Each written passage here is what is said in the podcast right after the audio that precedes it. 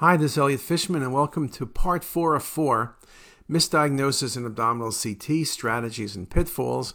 And what we're going to look at in this part is pancreatic mass detection. And I think one of the areas we know we have problems as in pancreatic masses. There are many different problems we have.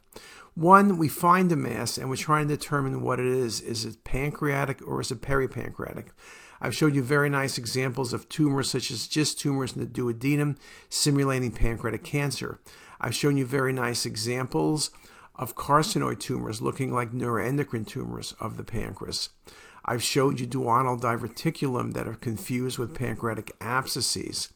I've showed you adenopathy, particularly, let's say, from patients with colon cancer, but also patients with lymphoma and hepatoma, which can present as pancreatic masses being portal caval nodes.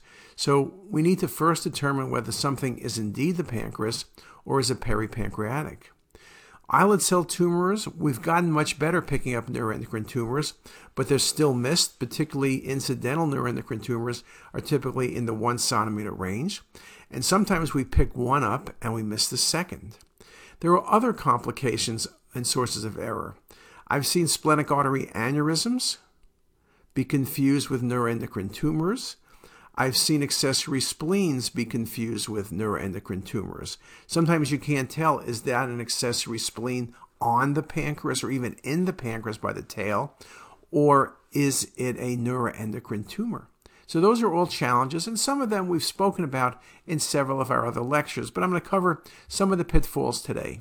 Here's a nice example of a 5 millimeter enhancing lesion in the head of the pancreas, which was an incidental neuroendocrine tumor. Remember, in the old days of CT, we had about a 30% accuracy for neuroendocrine tumors. Now it's about 95%. Now the issue is we pick up incidental neuroendocrine tumors and we don't know what to do with them.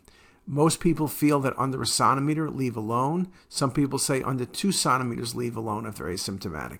But again, there's lots of argument in that. Now, one of the important things to recognize in the pancreas, as in all organs, is your accuracy is protocol dependent. So if I ask you, do you see a mass in the pancreas? There's, you would say no, there's no common duct dilatation, there's no pancreatic duct dilatation, I don't see any textural changes, but I'm drawing a circle and telling you you're missing a three centimeter mass.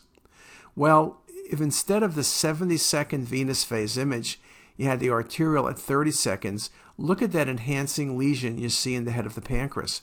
You can see very nicely the vascularity of the lesion. There's no dilated duct.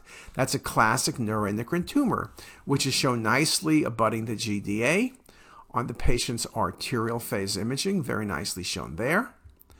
And you could see again arterial versus venous. This lesion becomes isodense. This is a wonderful example showing you how the accuracy of your interpretation is protocol driven. If you are looking for a neuroendocrine tumor, arterial phase is critical, though sometimes lesions are best seen venous, so you need dual phase. If you only have venous phase, you will miss smaller, and this is not that small. I'm not talking about missing that 5 millimeter case. I'm talking about missing this case because the lesion is seen in arterial phase. So the CT scanning phase is so critical. I mentioned that before when we talked about that pseudopancreatic mass by the tail of the pancreas that was simply varices. In the ER, especially the full sequence of phases may not be gotten. Uh, potential errors are numerous, including the best phase for lesion detection may not be acquired. I mentioned again with cirrhosis, you can mistake nodes for varices and varices for nodes. So protocols become very critical. And that's one of the challenges these days. How do you minimize dose yet maximize information? Often dual phase is what you need to pick up lesions that can easily be overlooked on single phase acquisition.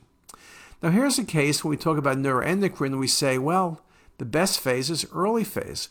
But this is a case where the patient's neuroendocrine tumor is best seen on the venous phase. It's not vascular, it's relatively hypovascular or minimally vascular. You can see it right here on some of the views, but you really see it more as textural change as I go through the various images. Look how subtle it is as you go from arterial to venous. We see it on the venous, but not the arterial. And we do see that some neuroendocrine tumors are late filling. So again, isodense, mildly hyperdense, no duct dilatation, no mass effect. Here it is on cinematic. Even on cinematic arterial phase, very hard, even knowing where the lesion is, to see the lesion. But you can see subtle textural change. Remember, one of the things we talked about cinematic is textural change.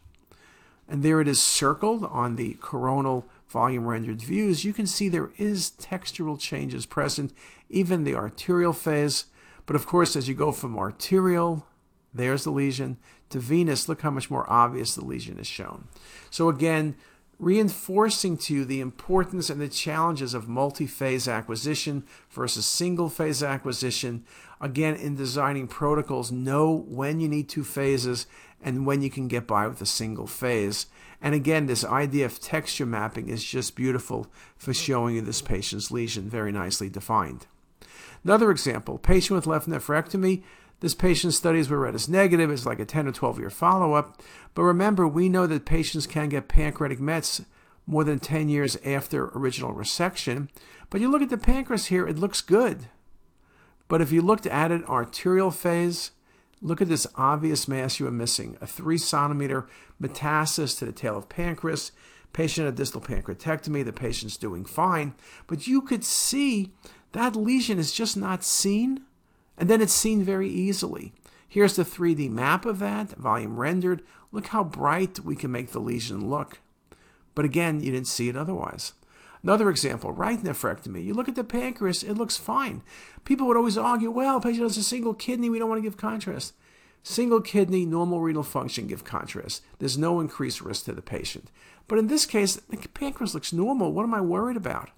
Well, when I give IV contrast, look at these numerous hypervascular metastases to the pancreas. Patient has multiple pancreatic mets from renal cell carcinoma. They're not distorting the outline. They kind of don't look different in density. But look how obvious. You're missing two centimeters and one centimeter and three centimeter. You're missing all sorts of lesions that are obviously there, but with the wrong phase and the wrong protocol, you don't see them. And the same thing is as you go from arterial to venous, you can subtly make out the largest lesion on venous, but look how much more difficult it is to see the lesion. Again, one of the challenges for us is the right phase. Again, know when to use dual phase imaging and renal cell follow up for METs. You need arterial phase because it's not only pancreas, it's liver, it's muscle, it's nodes. The lesions are often going to be hypervascular. Now, we also talk about challenging cases in the pancreas. We talk about pancreatitis versus, uh, particularly autoimmune pancreatitis versus pancreatic neoplasms. Three errors autoimmune pancreatitis, groove pancreatitis, where it looks like a pancreatic head mass, and concurrent pancreatitis and pancreatic cancer, where the pancreatic cancer is often overlooked. If we look at autoimmune pancreatitis, that's something that's become more popular these days. We see more cases. It's a type of chronic pancreatitis that's characterized by an autoimmune inflammatory response with a lymphoplastic infiltration associated with fibrosis of the pancreas. Key findings are the absence of a history of prior pancreatitis, elevated IG4 levels, dramatic response to steroid therapy, but at times it can be very difficult to distinguish from pancreatic cancer. The age range, usually it's the same. More common in men. Look at the symptoms of presentation jaundice, abdominal pain, weight loss, and diabetes. That sounds like pancreatic cancer. Now, sometimes what helps you is other organs are involved. The most common thing I see that can help me usually is renal involvement. You have areas of patchy, decreased attenuation in both kidneys. Sometimes you see things like sclerosing cholangitis or PBC, IBD, but to me, it's that renal involvement that's most helpful. And again, the confusion, we see this five or six times a year. Patients come to a multidisciplinary pancreatic conference. The biopsy was indeterminate, but the endoscopist was worried. Patient has history of weight loss, no history of pancreatitis, CA19 could be elevated, and it really looks mass-like on the CT scan. One helpful thing I'll tell you is often the appearance is different. You don't see a dilated duct. Now, with autoimmune pancreatitis, you see diffuse glandular enlargement where the glands are lobular with a halo around it. And you talk about a featureless gland. Homogeneous iso or hypoattenuating parenchyma with a non dilated or diffusely narrowed pancreatic duct, and a halo around the gland is common. One of the things that also helps me uh, when there's global infiltration of the pancreas and the halo is much easier, But one of the tricky things sometimes is you only have focal autoimmune pancreatitis, and that can be trickier. You look at this case, wonderful example of a halo. There's no dilated duct. The pancreas looks large, but you really think it looks like inflammation. And after you've seen a few cases, this is classic autoimmune pancreatitis. That halo, that featureless gland, the lack of duct dilatation, be it common duct or pancreatic duct. And you can see the importance of diagnosis. If you think about this being autoimmune pancreatitis, you get IG4 levels. Now, not everybody has an elevated IG4, but when you're highly suspicious, you treat with 40 milligrams of prednisone for two weeks, 40 milligrams a day. Here's the pancreas here enlarged. Here it is two weeks later, it's normal in size. So if you're uncertain, you don't want to end up doing a Whipple's or a total pancreatectomy for autoimmune pancreatitis, and that indeed happens. Another example here, the pancreas looks large, diffusely infiltrated. Maybe it's lymphoma, but what you see here is the patchy enhancement of the kidneys. That rings a bell. I'm thinking of autoimmune pancreatitis. This patient's IG4 levels were markedly elevated. Again, large gland, diffusely large, a little bit of halo, but no dilated duct. But those patchy kidneys really do help me along. Here's the coronal view. The kidneys at times look like infarcts or pyelonephritis. Doesn't quite look like lymphomatous infiltration. But when you see that, you got to be thinking about multi organ involvement by autoimmune disease and autoimmune pancreatitis. Now, an important thing also I just want to bring up, and it's a little bit in terms of errors. And I mentioned how one of the things we've done is conferences and go over difficult cases and errors that we commonly make. Often with uh, quality assurance, you simply fill out a form once a month for errors. That's just something you do to meet the rules. If you really want to do things correctly, you need to go over misdiagnoses. It can't always be the case where you just kind of look away or you don't address it. By addressing errors, we all make errors. You don't call people out by name, but by going over difficult cases or errors, it really provides a true peer review and a peer improvement. And our monthly conference even gets CME credit, or bi monthly conference gets CME credit as opposed to standard peer review, where the reviewing radiologist informs the primary reader that he or she believes a diagnosis was missed or an interpretation provided the wrong information, a CT case conference that includes correlation with other diagnostic imaging information, provides accurate peer review based on gold standard, from which everyone in the division can learn to improve their skills. When you tell someone they miss something, they get defensive, then they, they you feel uncomfortable, they feel uncomfortable. Here, I never call out names of people. Maybe people don't even remember they miss things. You all know the problem. We all miss things, right? So sometimes you look at a film and you see a mass, and, and, then you realize the prior film said it was negative. Then you think to yourself, what idiot missed this? Then you look and it was your name. So none of us are perfect. Now, other things people talk about should you use checklists for specific applications? Would checklists, kind of like the airlines, help decrease errors and especially miss CT findings?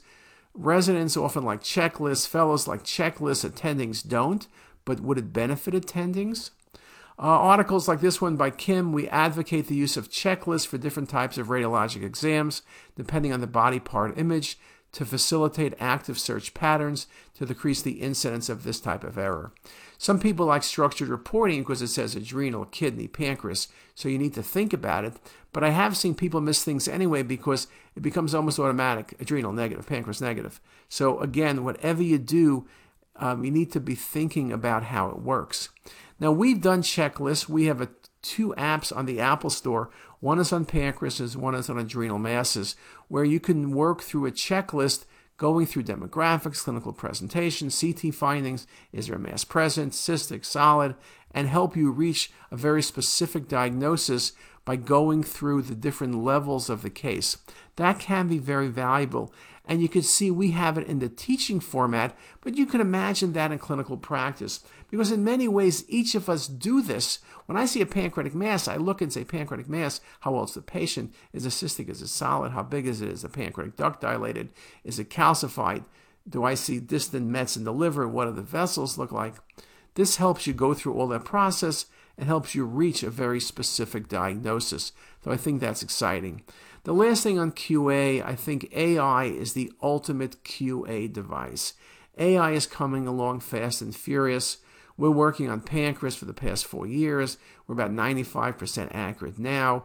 There are companies, whether it's the GE or the Siemens of the world, or specific AI companies like Aidoc and Zebra, coming along with FDA approved applications from pneumothorax to intracranial bleed to pneumoperitoneum to osteoporosis.